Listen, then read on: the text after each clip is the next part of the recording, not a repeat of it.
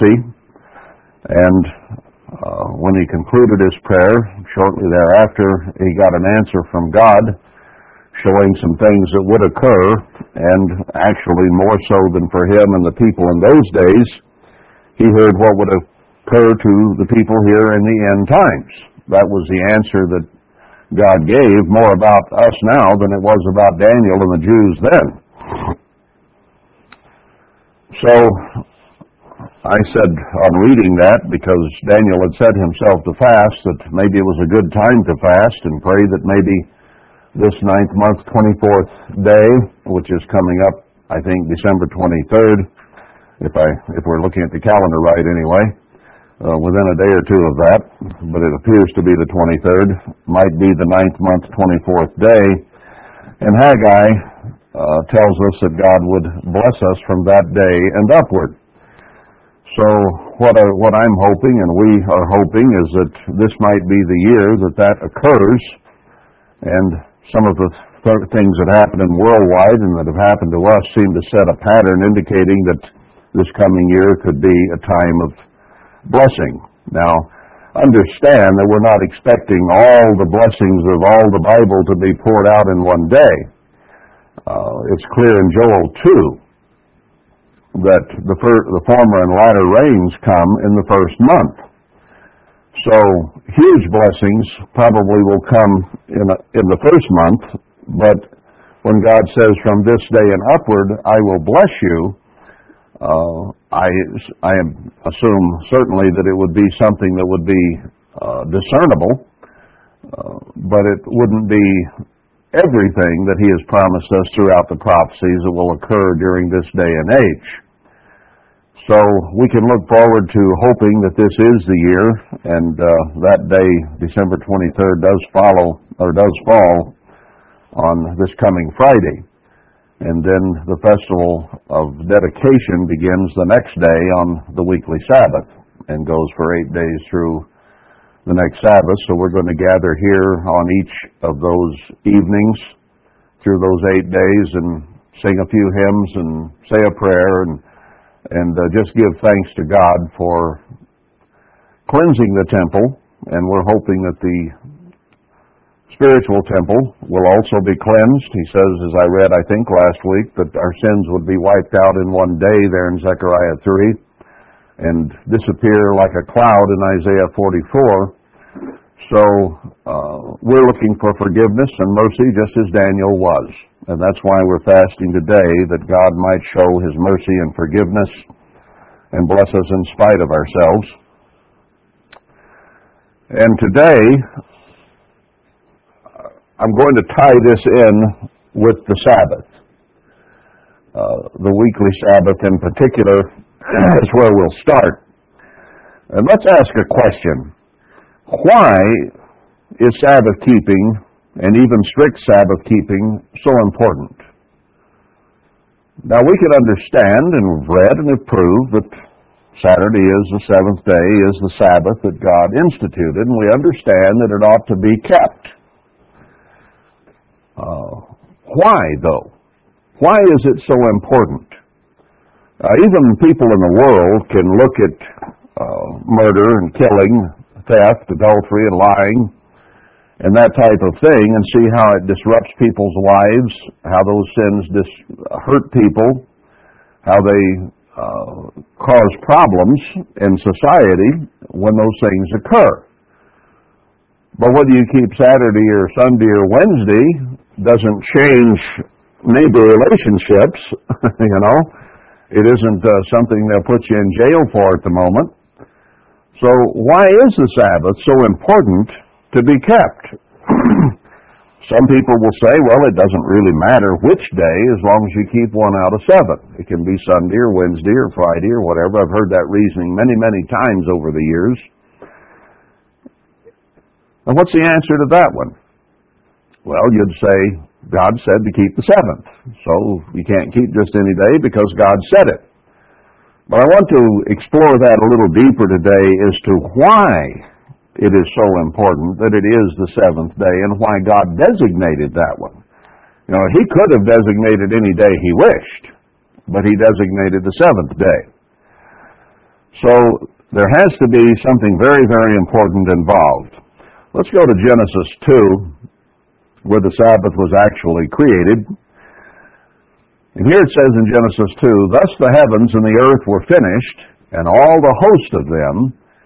And on the seventh day God ended his work which he had made, and he rested on the seventh day from all his work which he had made. So it was a day that God rested after having worked six days, and God blessed the seventh day. Well, there'd be one reason right there. It's a day that's been blessed by God, and sanctified it, sanctifying meaning to set aside for a special purpose.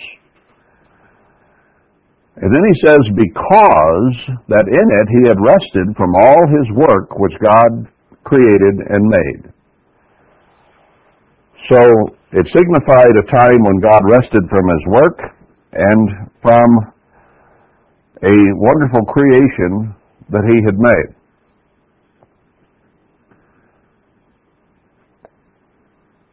Now let's go on to Exodus 20 and read the Sabbath command, keeping in mind that conditions in the Garden of Eden at that time when God made it were perfect. Man had no problems. Man was secure. Satan wasn't around. Uh, the weather was perfect. The food was perfect. The living conditions were perfect. There were no uh, relationship problems between people. Adam and Eve at that point were getting along perfectly in the short while since they had been created. And everything was beautiful. The earth and mankind and everything on the earth that God had made was very good, and God looked at it that way and rested. And I'm sure He looked back on His creation on that day and thought about it, surmised on it, and was uh, pleased at what He had accomplished during that week. So bear that in mind as we go on through here because that point will be important. The conditions that surrounded uh, God and man when the Sabbath was instituted. Now, here in Exodus 20, uh, down in verse 8, remember the Sabbath day to keep it holy. Now, God had created it, and they had gone into captivity in Mitzrayim, and they'd forgotten the Sabbath. they had also forgotten God. Didn't know who he was. Who is this God you're telling us about? They said. So here, in the Sabbath command, Moses writes it that way. Remember it. Don't forget it anymore. And not only remember it, but to keep it holy. So the Sabbath day is designated as a holy time. Six days shall you labor and do all your work. Those aren't holy days. They're not holy time. You can do your work. You can accomplish the things you need to do to make a living, to make life perk. But the seventh day is the Sabbath of the eternal your God. In it you shall not do any work, you, nor your son, nor your daughter, your manservant, your maidservant, your cattle, nor the stranger that is within your gates. So nobody is to work on the, the Sabbath. They were to keep the Sabbath, and we'll get some more scripture in a little bit about how the Sabbath is to be kept and what might be restricted and what might be allowed on the Sabbath. So it's not just for you. if you are a head of household, then you are responsible to see to it that everyone in your household, whether it be animal or relative or whoever, keeps the Sabbath, that they do not violate it. Uh, that could be a tall order in some cases when you have people in the family who do not obey God and don't want to serve Him and are rebellious or whatever might be the case. Uh, not any work to be done. I had an experience with uh, a daughter who was 18 or more, might have been 19, I don't remember for sure, but we were in Charlotte at the time, and she came to me one day and said, Dad, I've decided to take a job that requires me to work on the Sabbath. And she says, should I move out? So I thought about it a little bit and I said, yes, I think you should. And she was very concerned about uh, her mother and I and what that her what effect it would have if she didn't keep the Sabbath.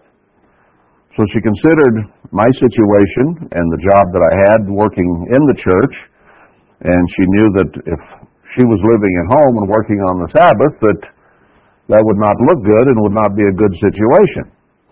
So she volunteered to move out.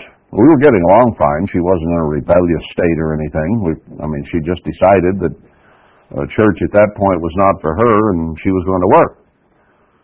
So I helped her find a place to live and helped helped her move and get her help get her set up in that sense. Uh, and that's what she did. And she still respects the church and us today and our beliefs. And she says, if I ever do get religious, I know where I'm going. But uh, that's not the case at the moment. But I think it would have been breaking this command had she stayed in our house as a daughter and worked on the Sabbath. So it was time for her to move on, and she recognized that. So as head of household, uh, I probably should have at some point required it. If they're not going to follow God's law, then they shouldn't be in my household. they should be somewhere else doing their own thing. For in six days the Eternal made earth, heaven and earth, the sea, and all that in them is, and rested the seventh day. So he says, nobody's to work on that day, anywhere in your household, animals, anything. Wherefore the Eternal blessed the Sabbath and hallowed it. Hallowed means made holy, uh, set apart for a very specific purpose. Now let's notice in Deuteronomy 5, it's, it's written a little bit differently here. There's an additional point I want to make that Moses makes here that he didn't make in Exodus, uh, chapter 5. And let's see, uh, verse 12. Keep the Sabbath day to sanctify it. We're to sanctify it. God set it aside, and we're to do the same thing. As the eternal your God has commanded you, six days shall you labor and do all your work, but the seventh is the Sabbath of the eternal your God. You'll not do any work, you, your son, your daughter, your manservant, your maidservant, your ox, your ass, or any of your cattle, nor a stranger that is within your gates, an employee, a visitor. Uh, they were all to take off. That your manservant and your maidservant may rest as well as you. So they get the day off. Now he makes an important point here in verse 15. And remember that you were a servant in the land of Mitzrayim, and that the eternal your God brought you out there from there through a mighty hand and by a stretched out arm. Therefore the eternal your God commanded you to keep the Sabbath day. So their being sprung from Mitzrayim and 430 years of slavery was very, very much involved in God reinstituting and demanding the Sabbath day. And he even brings it up in the Sabbath command here when Moses rewrites it in Deuteronomy. That it has to do with deliverance. That it has to do from getting away from oppression and slavery and evil. Now bear that in mind as well, because it's going to become very, very important a little bit further on the line, down the line here from slavery to freedom.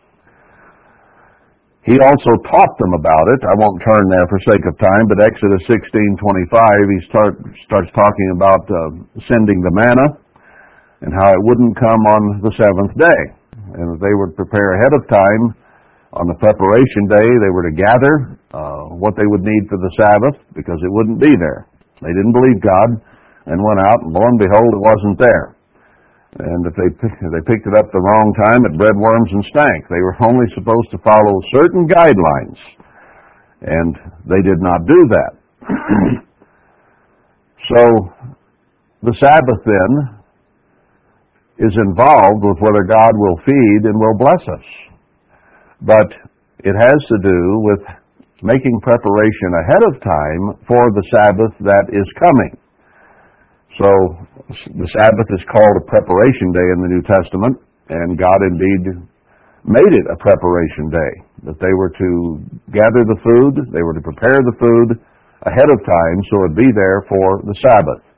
That's why we do our cooking for Sabbath potluck on Friday. We don't do the cooking on the Sabbath because it is to prepare, be prepared ahead of time. I don't know, that doesn't mean you can't keep it warm or heat it up, but it's already prepared, it's already done, it's already made. You know, you can be a Jew and say, well, all right, we have cheese here and we have bread here. The bread is made and the cheese is made, but uh, it would be wrong to cut a slice of cheese and lay it on the bread. Uh, then you're getting Pharisaical. But the bread and the cheese should have been made ahead of time. We'll see a little bit of that later on of what some of the balance is. Now let's go to Exodus uh, 31. Exodus 31. And we've used this one to show that the Sabbath is a sign between God and His people, but there's a little more in the context that bears our looking at. So let's uh, let's go to verse 13 of Exodus 31. Speak you also to the children of Israel, saying, Truly, my Sabbaths you shall keep. A reiteration here of that. For it is a sign between me and you throughout your generations, that you may know that I am the eternal that does sanctify you. So the Sabbath is to be an eternal sign that God sanctifies us. so it's not just the Sabbath that is sanctified, but the Sabbath is used as a sign that we can be set aside for what? For salvation. That's what the New Testament or New Covenant promise is, is salvation. So the Sabbath sets us aside. The world out there doesn't keep the Sabbath for the most part. There are a few religions that do, but not very many, and they don't understand it or what it means. So it has to do with our opportunity at salvation. Now, there's a pretty good reason to keep the Sabbath, because if you don't keep it, you won't get salvation. You're not sanctified. Because the Sabbath is part of what the sanctification is all about. Verse 14, you shall keep the Sabbath therefore, for it is holy to you. It's holy time. Go back and read about holiness and all that the priests and Aaron and all of them had to go through in order to be considered holy. All the washings and the cleansings and the putting on of certain garments and clean garments. Uh, holiness was something that had to be worked at. It didn't come automatically. So the holiness and the Sabbath have to be paired together. What we do on the Sabbath is to cause that day to be used as holiness. For everyone that defiles it shall surely be put to death. Now that's pretty strong. If you don't keep the Sabbath, you'll be put to death.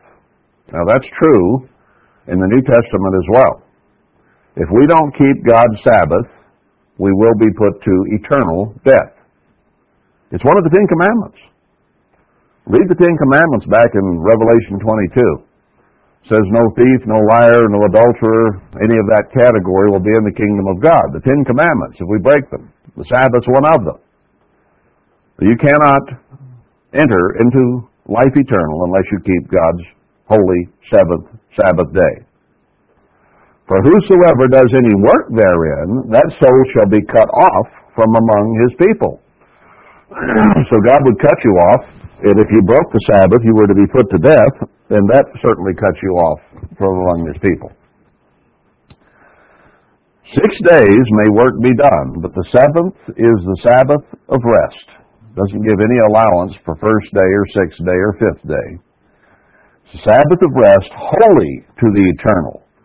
Whosoever does any work in the Sabbath day, he shall surely be put to death. Now that's double jeopardy there. He said it twice in this very context. In other words, this is to be done, And not only is it to be done, I'm going to say it again. you don't keep the Sabbath, you're to die. and under the administration of death in the Old Testament, you would be stoned. Literally put to death if you worked on the Sabbath. Now that was the law, that was the rule. Israel didn't always follow it, mind you, but that was the rule. He, he says it again, it is a sign between me and the children of Israel forever. For in six days the Eternal made heaven and earth, and on the seventh day he rested and was refreshed. And he gave to Moses, when he had made an end of communing with him on Mount Sinai, two tables of testimony, tables of stone, written with the finger of God. And we're talking here in context about the Sabbath commandment, the fourth commandment. So he says, this Sabbath command is written by the very finger of God. So don't take it lightly.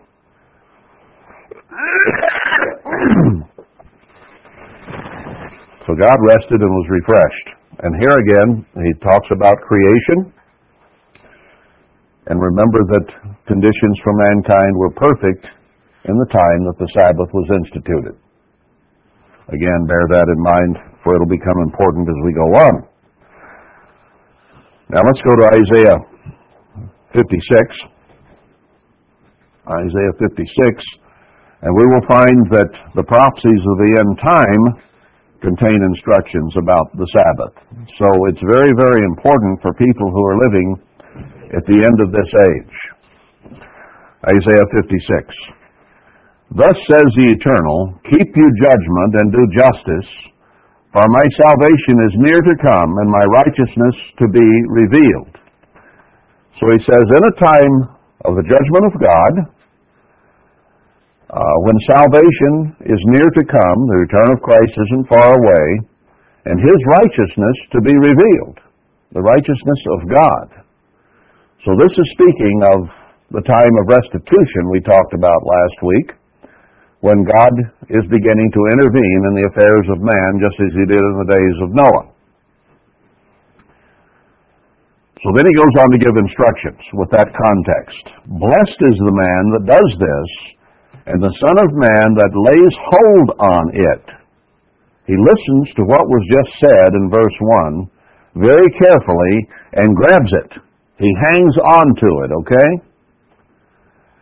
That keeps the Sabbath from polluting it and keeping his hand from doing any evil. So when the time is coming, the end of this age is there, he tells us to lay hold on this, to keep the Sabbath, and not to do any other evil. But he, he says expressly the Sabbath, doesn't he? Any other evil could mean any other commands, any other uh, directions by God. But he mentions the Sabbath here in specific. So it must be very, very important at the end time. Very important.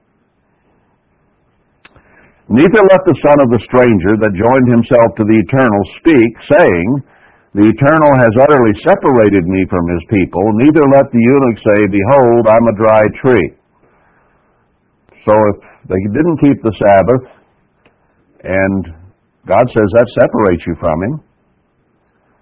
Then the eunuch says, I'm a dry tree. I can't produce anything anyway, so it's not a big deal.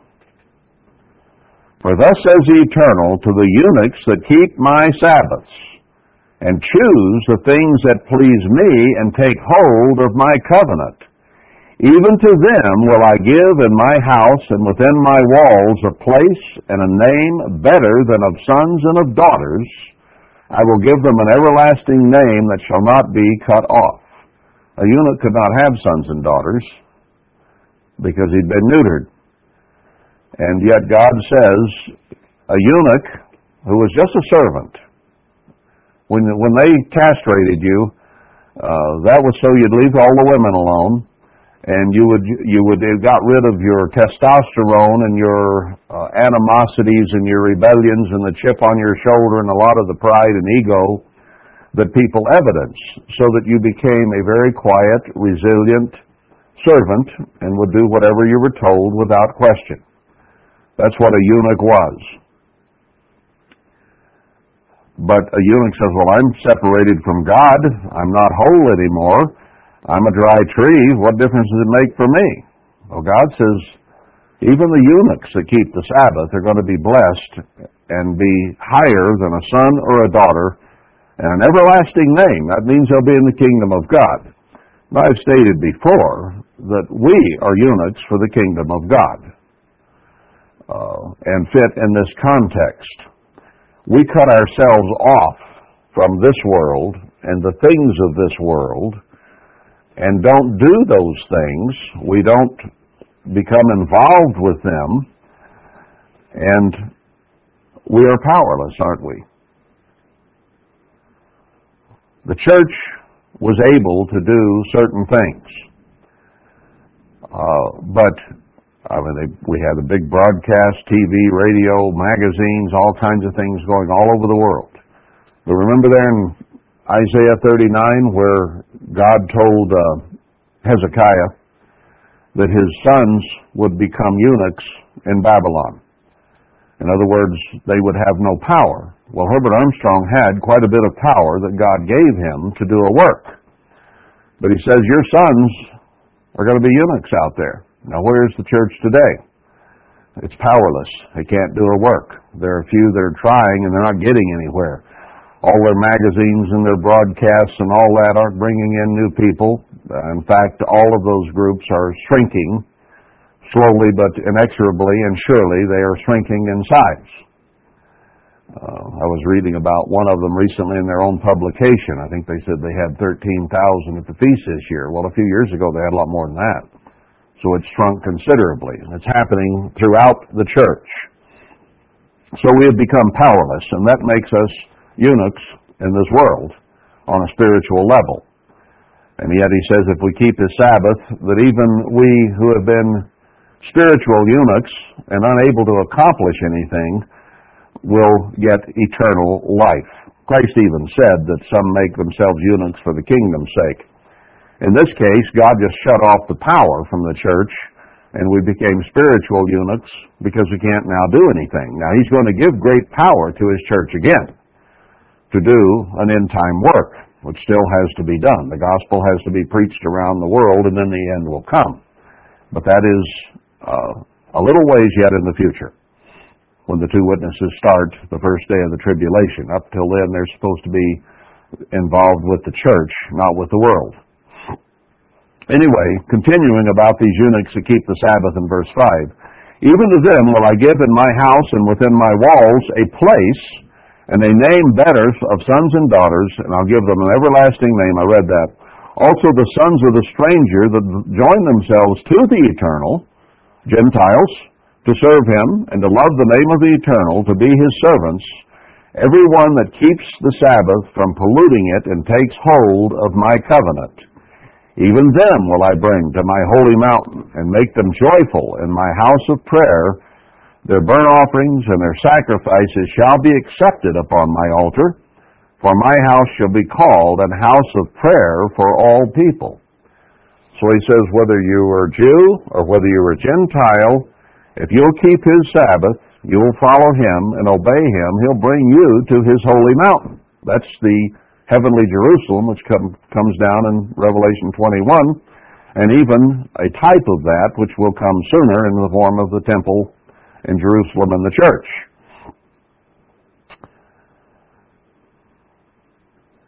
The eternal God, which gathers the outcasts of Israel, says, Yet will I gather others to him beside those that are gathered to him. So the Sabbath keeping here in Isaiah 56 is an important key to our future and the future of others who might begin to turn to God. It has salvation or salvational issues, or it is a condition of salvation, if you will, among other things. Other things are also conditional for salvation, but the Sabbath is one of them. Now, uh, let's go to Nehemiah. I'll flip back a little bit here. Uh, we'll see a little bit. I don't. This isn't my main point today, but I want us to see a little bit of how God would have us keep the Sabbath. Uh, some of the things that He will allow, and some things that He will not allow. uh, here in Nehemiah 10 and beginning in verse 31. And if the people of your land bring wares, uh, things to sell, or any food on the Sabbath day to sell, that we would not buy it of them on the Sabbath or on the holy day, of, of annual holy day as well as the Sabbath, and that we should, would leave the seventh year in the exacting of every debt. So the seventh year land rest was mentioned here as well as being very important. But here, uh, Nehemiah was upbraiding and giving instruction that if there was anything to be bought or sold on the Sabbath, including food, they weren't to do it. That's been a question in the church for years. Should we go out to eat on the Sabbath? Why not just read the Scripture? The Gentiles bring food. You say, well, they're not Gentiles. They're working on the Sabbath, so I'm not making them work if I go out to buy dinner to eat. No, it says it doesn't matter if they're working. It doesn't matter what they produce. If they provide food that you can buy on the Sabbath, you're not to do it. I think that becomes very, very clear that we're not to go out to eat on the Sabbath or on the holy days. He says the same thing back in uh, verse thir- chapter 13, verse 16. Uh,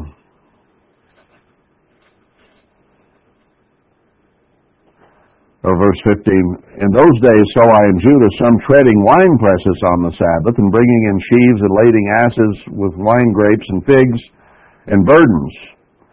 And there dwelt men of Tyre also therein, which brought fish and all manner of goods, and sold on the Sabbath to the children of Judah and in Jerusalem. Then I contended with the nobles of Judah and said to them, What evil thing is this that you do and profane the Sabbath day? So here he makes it very clear that if you buy and sell whatever the Gentiles have to offer or work in any way, trading, you know, wine's a good thing to make, not on the Sabbath it's not, you profane the Sabbath day. You break it, you destroy it, you ruin it. It isn't holy if you do that on it. Uh, while we're back here in the Old Testament, let's go to Leviticus 25. Uh, one other point I want to make here because it's germane to the whole situation. Leviticus 25. And here, uh, I'll pick it up in verse 4. This is, well, the whole context here is in verse 2. When I give you the land, You'll keep the Sabbath to eternal. So here he's talking about the time when he takes them into the promised land. Joshua would later do that. Take you into the promised land. When you're there, you'll keep a Sabbath to eternal. Six years shall you sow your field, and six years you shall prune your vineyard and gather the fruit. But the seventh year shall be a Sabbath of rest to the land. A Sabbath for the eternal. You shall neither sow your field nor prune your vineyard and even that which grows of itself you're not to eat. Uh, the Sabbath of the land shall be meat for you. And he goes on to explain how he will cause extra crop to come on the sixth year, and it'll keep you through the Sabbath and through the next year when you plant until that harvest comes on, even the eighth year. Very, very important it was to God that they keep the seventh year. Then he goes on and says you count seven Sabbaths of years, and then you'll have a Jubilee, the 50th year. Seven times seven is 49, and then the, the Jubilee. And that is the day, the year, that you proclaim liberty throughout the land. A Jubilee. All the land goes back to the original family that it had. All debts are forgiven.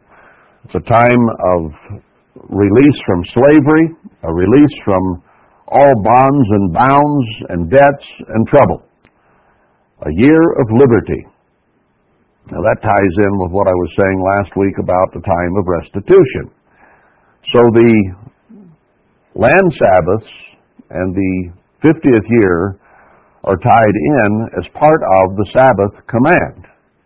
Land rest, you rest every week, every seven days, the land rests every seven years.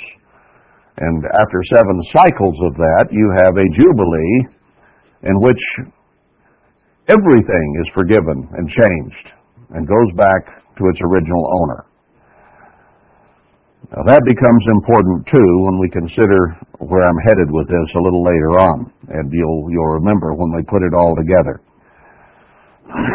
now, one other prophecy here,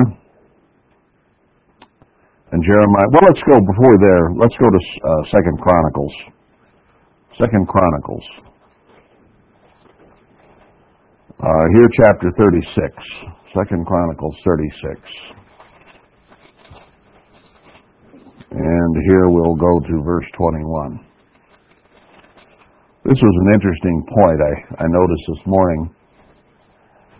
Since we're talking about the land Sabbaths, verse 21, to fulfill the word of the eternal by the mouth of Jeremiah. Now this is an end time prophecy as well, the book of Jeremiah. Until the land had enjoyed her Sabbaths, for as long as she lay desolate, she kept Sabbath to fulfill threescore and ten years. Now they had quit keeping the land Sabbath. And when they went into captivity for 70 years into Babylon, God let the land rest for 70 years. Now if you go seven years times 70, that represents 490 years worth of history that was being caught up because they had not been keeping the land Sabbath. So it's interesting, you don't simply repent in this case of what had been done wrong. It played catch up. Now it says that if you were a thief, that you were to recompense two or three times, uh, depending on the circumstances, what you had stolen. So here, the land Sabbaths, God wanted catch up to be played. Very, very important. It wasn't something you just dismissed and wrote off and says, let's move on. So during that 70 years they were in captivity, the land rested. Uh, just, uh, it just underlines how important it is that God would do that and, and uh, set it aside that way. Now, uh, Jeremiah 17, uh, in verse 22. Jeremiah 17.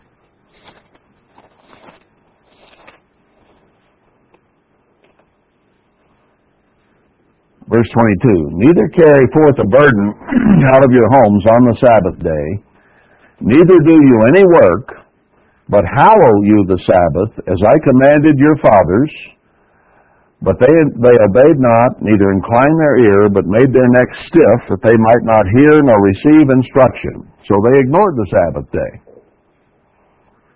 It shall come to pass, if you diligently hearken to me, says the Eternal, to bring in no burden through the gates of this city on the Sabbath day, but hallow the Sabbath, to do no work therein, then shall there enter into the gates of this city kings and princes sitting upon the throne of David, riding in chariots and on horses, they and their princes, the men of Judah, and so on, and remained, and this city shall remain forever. And they shall come from the cities of Judah, from the places about Jerusalem and Benjamin, from the plain, and bring burnt offerings and sacrifices, and praise the eternal. But if you will not hearken to me to hallow the Sabbath day, and not to bear a burden, even entering in at the gates of Jerusalem on the Sabbath day, then will I kindle a fire in the gates thereof, and it shall devour the palaces of Jerusalem, and it shall not be quenched. It will burn them up. So God says, if you, this is an end time prophecy. If you will keep the Sabbath, I will bless you, and it will remain forever. But if you do not keep the Sabbath, you'll be destroyed. It's that simple. So it is a salvational issue for the end time church. Jeremiah is an end time book that we keep the Sabbath. Now we better keep it the way God wants it kept. Not just mark time, but to hallow it, to make it holy.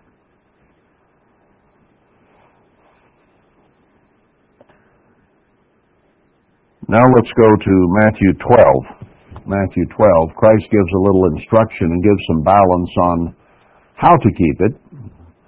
Matthew 12, this becomes important to us. we know we must keep it. That's very clear from what we've seen.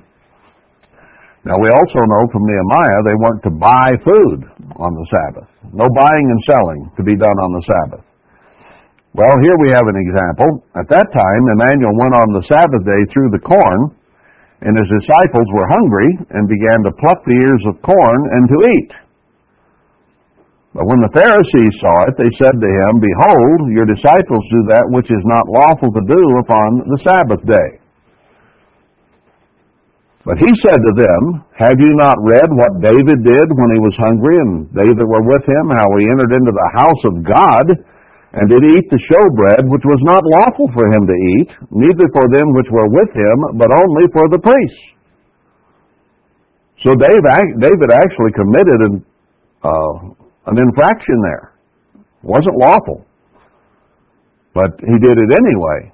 Now he said here that they could pluck the corn off the stalk, peel the ear back, if it was uh, ear corn, and eat it on the Sabbath day.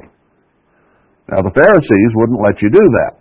They won't let you tear off toilet paper on the Sabbath. They won't let you turn on or off a light on the Sabbath. Now, where's the balance and the principle between what God says and what is right to do?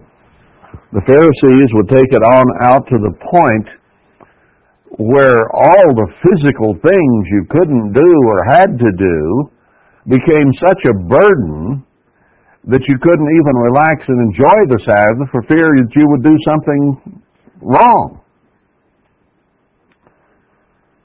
And the Jews are still that way to this day with all of the little ordinances about how far you can walk and what you can do and can't do on the Sabbath. Can't turn on a TV, can't turn off a TV. Just, you know, I don't know whether they change channels or not. still just pushing a button, isn't it? But it gets ridiculous. When somebody uh, wrote an article some time back about leavening, and they've concluded that air is leavening. And if you have a bubble in something, that that's leavening. Well, when you have wheat or corn or barley or whatever, and you put heat on it, it will bubble. But the conclusion was that air is leavening. So if you have an air bubble, that's puffed up and it's leavening. An air bubble. Now, if air is leavening, that means that you have to quit breathing for seven days because you're taking in leavening. There's yeast in the air. Every breath you take has yeast in it. So if air is leavening, you can't breathe. That's that's the end of you. I mean, you can get so pharisaical so easily, just as these were about whether they could pluck an ear of corn. Now they weren't to buy and sell; they weren't to do commerce. But I've gone out in the yard when I when I had plum trees and peach trees and so on in my yard back years ago when I was when I owned a farm in Idaho, and uh, asparagus grew on my irrigation ditch banks there. And I I didn't irrigate on the Sabbath, but I'd go out and cut myself a few pieces of asparagus and eat them, and I'd eat a plum off the tree. Uh, you know, I was enjoying the Sabbath. I was out there enjoying the beauty of the things God had made. And for me to pluck and eat a couple of plums, uh, the Jews would have had a conniption fit over, but Christ wouldn't have. Verse 5 Or have you not read in the law how that on the Sabbath days the priests in the temple profane the Sabbath and are blameless? All that they had to go through with the sacrifices and all that were work. Even a sermon on the Sabbath is work. You're tired after it's over but they're held blameless because it was part of the sacrificial system and holiness. But I say to you that in this place is one greater than the temple, speaking of himself. But if you had known what this means, I will have mercy and not sacrifice, you would not have condemned the guiltless. Now, David was wrong in what he did. But in that case, he and his men were very hungry and God had mercy rather than sacrifice. And here, with the disciples being hungry, they didn't go out and buy a meal from the Gentiles, but they plucked and ate some of what was there handy. So it's wrong to bake bread and make cheese on the Sabbath, but is it wrong to turn a button in order to make a crock pot warm so the food's more palatable? I don't think so. Uh, doesn't take as much energy or effort or thought to turn on a crock pot as it does to peel an ear of corn. It takes more work to do that. So, you know, we have to have things in balance and get the principle of the thing. It's holy time and to be kept holy, and you do not do things that take your time and your effort and your energy and remove the holiness that ought to be there. The same type of context in Luke 13, 15, where Christ said, uh, well, let's go back there. Luke 13. Uh, I think it's verse 15 I wanted. Here they were getting all over him for uh, well, what was it? Uh, Am I in the right place here? Wait a minute. Oh, I'm in 12. No wonder it didn't, wasn't working. 13, verse 15. The Eternal one answered him and said, You hypocrite, do not each one of you on the Sabbath loose his ox or his ass from the stall and lead him away to watering. They, they were getting on him for healing on the Sabbath, just saying, Be healed. And he says, You hypocrites, it's, it takes a whole lot more work for you to go water your animals on the Sabbath than it does for me to say, be healed. Uh, you have to go out to the corral, you have to open the gate, you have to lead them out to the water and take them back and shut the gate behind them. So he says, it's okay to care for your animals on the Sabbath. They need to drink on the Sabbath just like you do normally. Uh, does that mean you ought to have a dairy and and water a hundred cows on the Sabbath and feed them and milk them?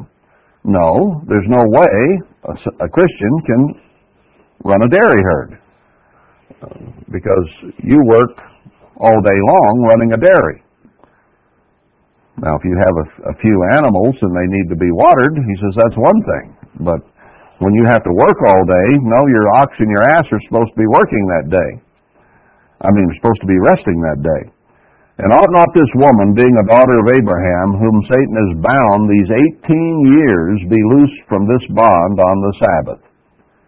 And when he had said these things, all his adversaries were ashamed, and all the people rejoiced for all the glorious things that were done by him. So to do good on the Sabbath is okay, he said another place, and might have right here.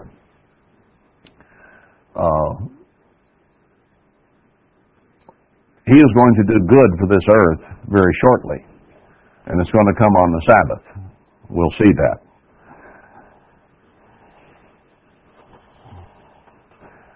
Now, he tells us in Matthew 24, verse 20, to pray that the flight from the army to come at the beginning of the tribulation not be on the Sabbath or in inclement or winter type weather.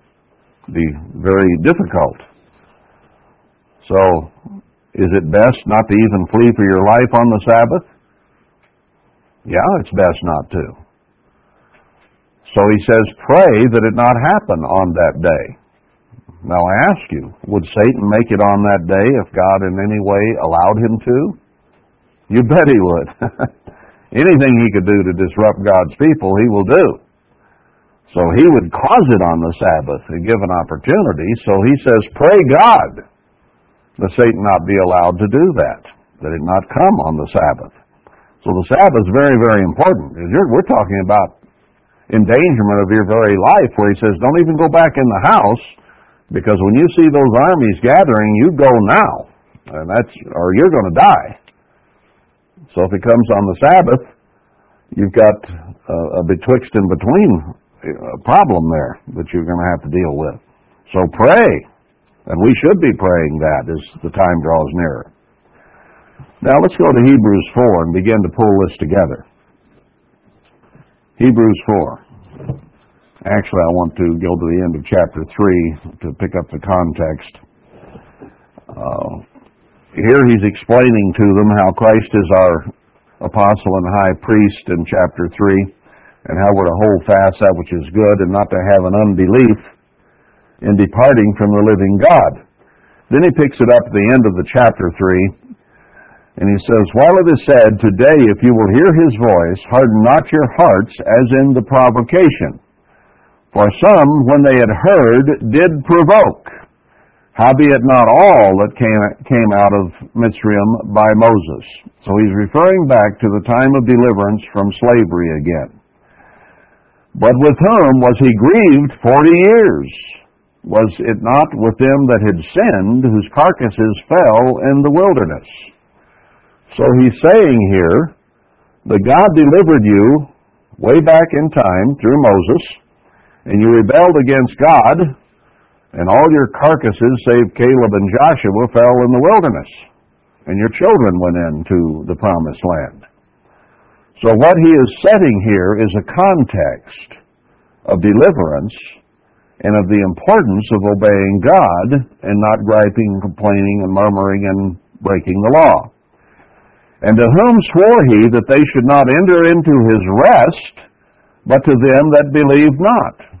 So he, God attached going into the promised land with Joshua as entering into a rest. They had not been at rest in Mitzrayim. They had been slaves. They worked seven days a week, 365 and a quarter a year. Uh, they were abject slaves. And going into their own land that God had set aside and having the beasts destroyed before them and having the uh, enemies driven out so that the land would be theirs and they could rest. That was to be a time of rest for them. But they didn't believe. So we see that they could not er, enter in because of unbelief. Now, we have to believe. Unless we believe and have faith, we cannot please God. And if we don't please God, He won't want us for Christ's bride. So he says in chapter 4 here to the New Testament church, Let us therefore fear, lest a promise being left us of entering into his rest, any of you should seem to come short of it. Now, what is the rest that he has promised before us? The millennial rest, okay? We have 6,000 years here of Satan's and man's will being done. And it's not very pleasant. But he promises us a rest to come. And if we don't believe, if we don't follow through, I'll show you my belief by my works, and I'll show you my faith by my works. So he's saying here that if we want to enter into the millennium, and to the rest of God that is to come, we better be paying attention and be fearful and work out our own salvation with fear and trembling, as he put it in another place. Now, what did I say there about when Adam and Eve were created? God gave a rest, and he gave them perfect uh, conditions. Had they obeyed him, those conditions would have remained that way. There would have never been trouble. But when they disobeyed God, they lost their rest. And He put them out where they would have to work hard by the sweat of their brow and with briars and brambles and lack of rain to eke out an existence on this earth. And many, many people are in that same condition today. We were allowed back into this promised land in Western Europe and the United States where it's a whole lot easier but we are polluting and destroying even it. And it is becoming a place where you can't rest. The air's no good, the food's no good, and on and on and on. And we're about to go to war again. Well, we are at war, but we're about to have war on our own shores. So Adam and Eve had a rest, and they ruined it. Then God brought them out and delivered them from slavery, and they complained and griped and murmured and would not obey God. So they didn't go it, get to go into the next rest, did they? Their sons and daughters did. And then their sons and daughters disobeyed God and they wound up in the Babylonian captivity, Assyrian captivity. They went into captivity several times, but they wound up in the Babylonian captivity for 70 years, and God even counted every one of those years as rest years because they had not been keeping his Sabbath and entering into his rest as he had told them to do. They weren't keeping the the uh, land rest. They also were not keeping the Jubilee. Well, the Jubilee is very, very important. it is very important to the rest that we are about to enter because it was announced by Christ on a Jubilee in Luke that the acceptable year of the Lord was the Jubilee, and 2,000 years later, uh, the Jubilee would come on atonement of 27 or 2027 if you keep it at 50 years. So the rest of God may start at atonement in 2027, the year of liberty time when everything is freed and people go into the land to rest. That's what Paul is talking about here. For unto us was the gospel preached as well as to them, but the word preached did not profit them, for being mixed with, uh, not being mixed with faith in them that heard it. You can hear the truth, but it doesn't do any good unless you believe it and follow it. For we which have believed do enter into rest. If we're believers, we keep the Sabbath we enter into rest every week because we know there is a bigger rest scheduled to come. The weekly Sabbath pictures the millennium. We are here to look forward to God's blessings in His kingdom in the millennium, the seventh thousand years. That's why it is so important then to keep the Sabbath. Not just that God picked it out and said, okay, here's the Sabbath, I'm going to give you a day off. There's more to it than that. Why we keep it is so very important because it pictures the future, a time when there will be peace, prosperity, blessings, no more for us pain or tears or worry or frustration or anger or upset. Absolute total peace is what the Sabbath pictures. God rested it, He hallowed it on it, He hallowed it and made it holy. And He told us to do the same thing. And if you don't keep the Sabbath, you won't enter into the kingdom of God and the millennial rest. Now we can read a lot of scriptures, and we have a little bit here about on how we are to keep the Sabbath, but why we keep it in some respects is even more important than how we keep it. Now, it's important how we keep it. There's one I meant to force. Let's, let me interject a thought here. There's a scripture I missed I had in my notes that I meant to uh, bring up. That's Isaiah 58 in terms of how you keep it. This is a this is a pivotal chapter. Is the reason I'm going back to this because it's the chapters has to do with fasting and fasting with the right attitude uh, to draw close to God so that we might obey Him better and treat our fellow man better. That's what the chapter is about. But then he goes on down and talks about those, verse 12, who will be blessed, and they that shall be of you, that is, you who obey God, shall build the old waste places, you shall raise up the foundations of many generations, and you shall be called the repairer of the breach, the restorer of paths to dwell in. So those who fast properly for the right reasons to draw close to God, uh, then He will begin to bless them as they deal their bread to the poor. In other words, we treat our neighbors and our brothers the same way we, we would treat Christ. Matthew 25. Now, verse 20, verse 13. If you turn away your foot from the Sabbath. If you get your foot off the Sabbath, this is one of the key conditions to being a repairer of the breach and living forever and raising up the old waste places. We're supposed to raise up Jerusalem and the temple here in the end time, not in the millennium, here in the end time, and repair those breaches, re- repair the waste places. And Sabbath keeping is so very important to that.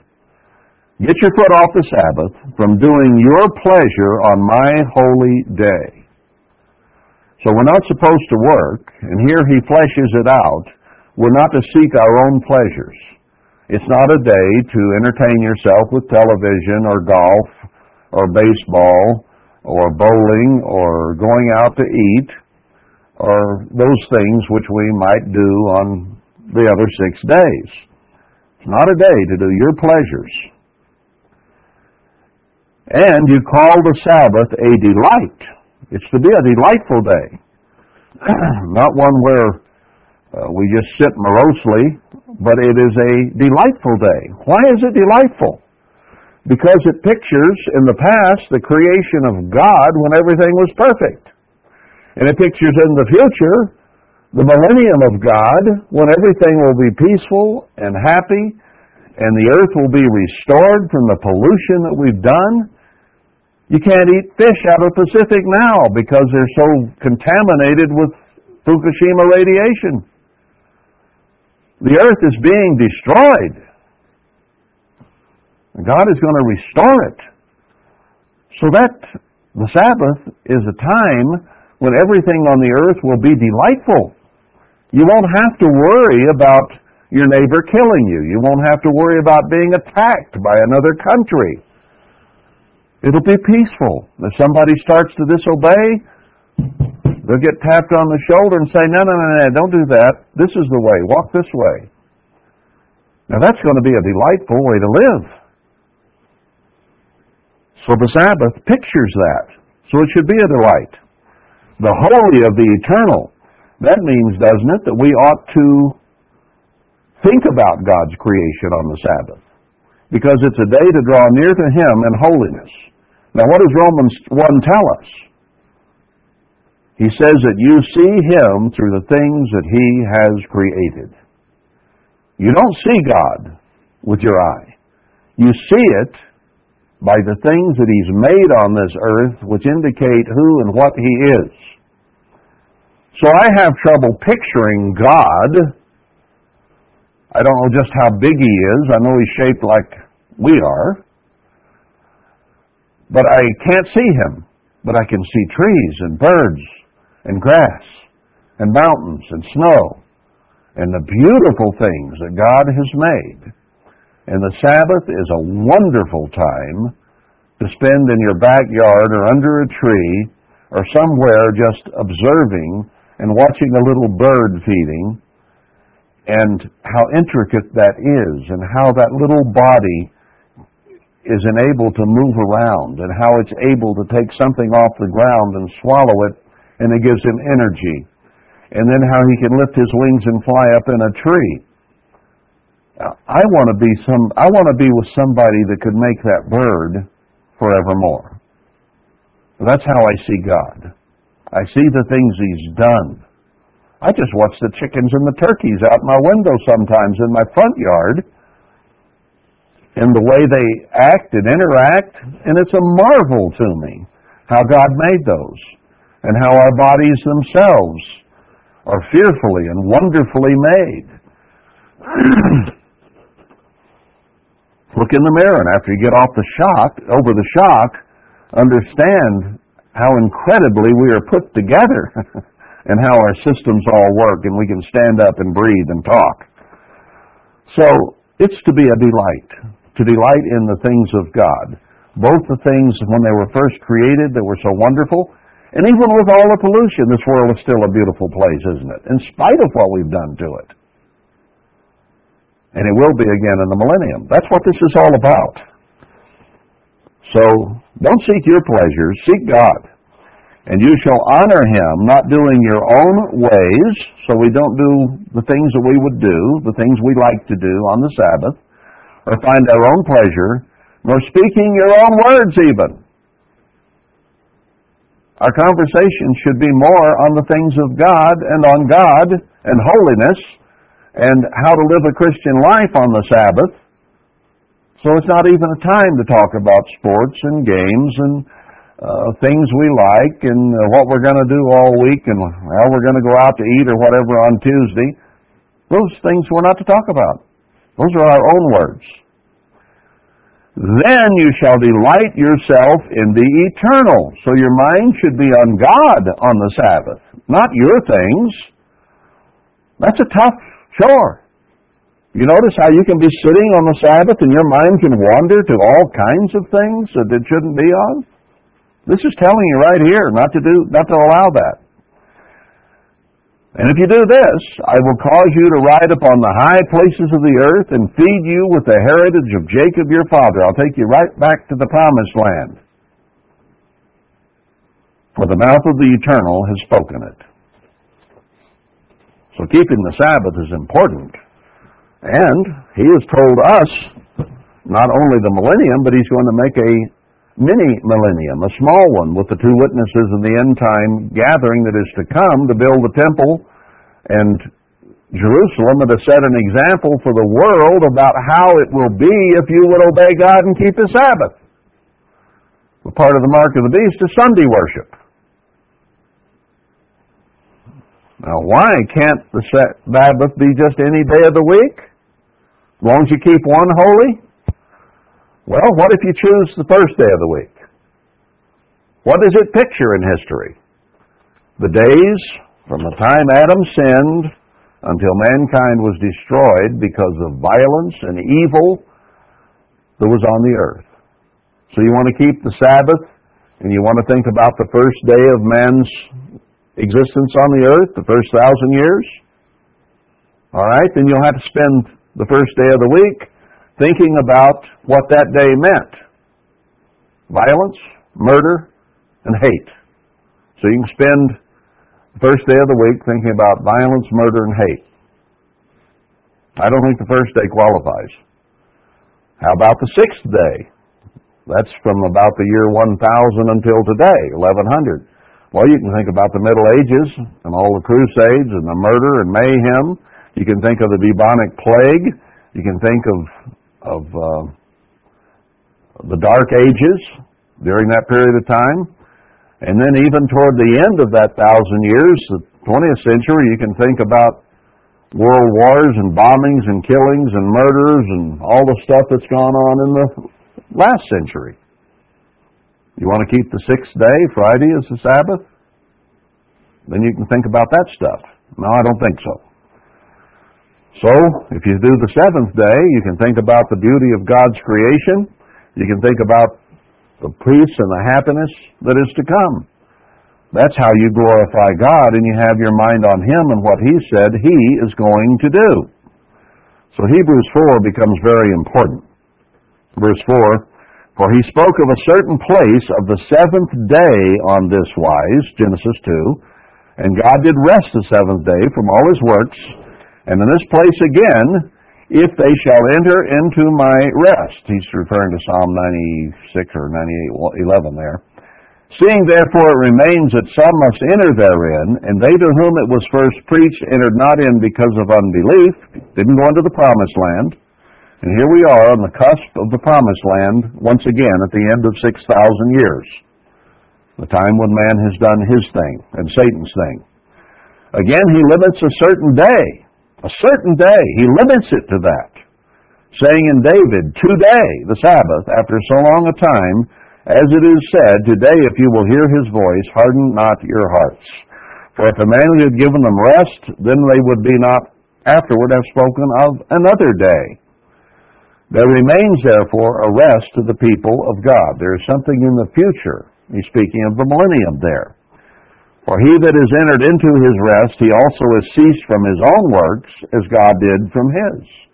And when we enter into the millennium, we'll be there to do God's work, to bless, to help, to prosper, to strengthen, to guide the people in the millennium. God's work. So let us labor, therefore, to enter into that rest, not just the weekly Sabbath, but the big one to come, the thousand years of rest.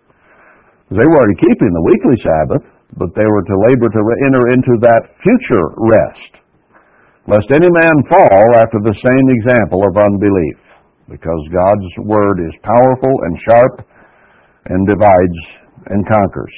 So he said, the Sabbath will get the sword of God after you if you don't keep it.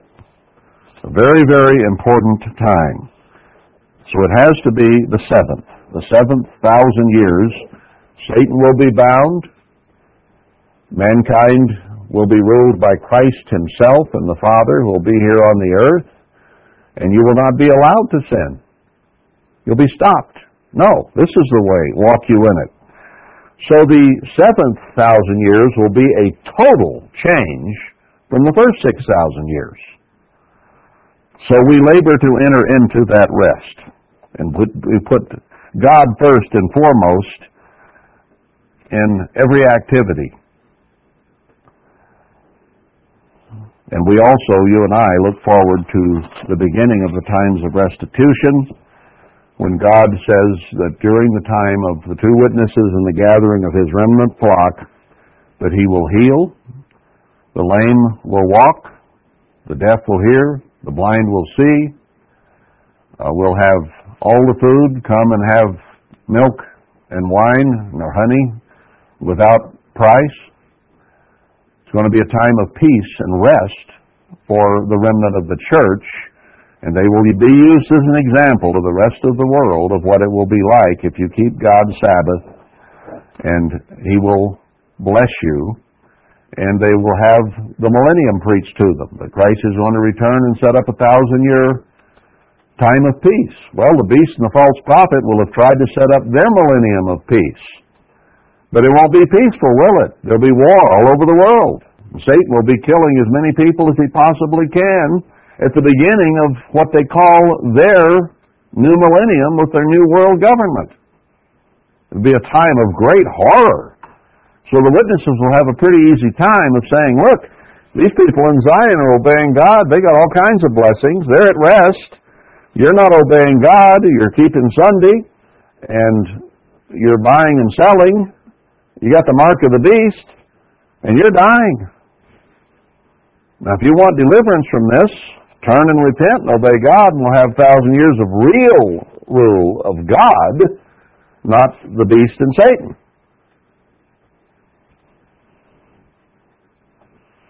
So that's the basis on which I asked us to fast today, is that we anticipate the time from 924 of Haggai that God will begin to bless his people and through the signs and wonders that he is going to give at the time that this starts, people will be stirred to come and they'll get the message that the temple has to be built. So the reason I fasted today was I'm praying for a time of deliverance just as Daniel was. That we have sinned and come short of God's glory, and He has scattered us and vomited us out, spewed us from His mouth, and now we need repentance and obedience and wholehearted worship of God so that we can enter into the mini rest here at the end and into the big rest of the millennium. So the Sabbath day is very, very important. That's why we keep it. How we keep it is given to us, but why we keep it is so that it might be fulfilled in the seventh thousand years of man's existence with peace, prosperity, and blessing. That's why we keep the Sabbath.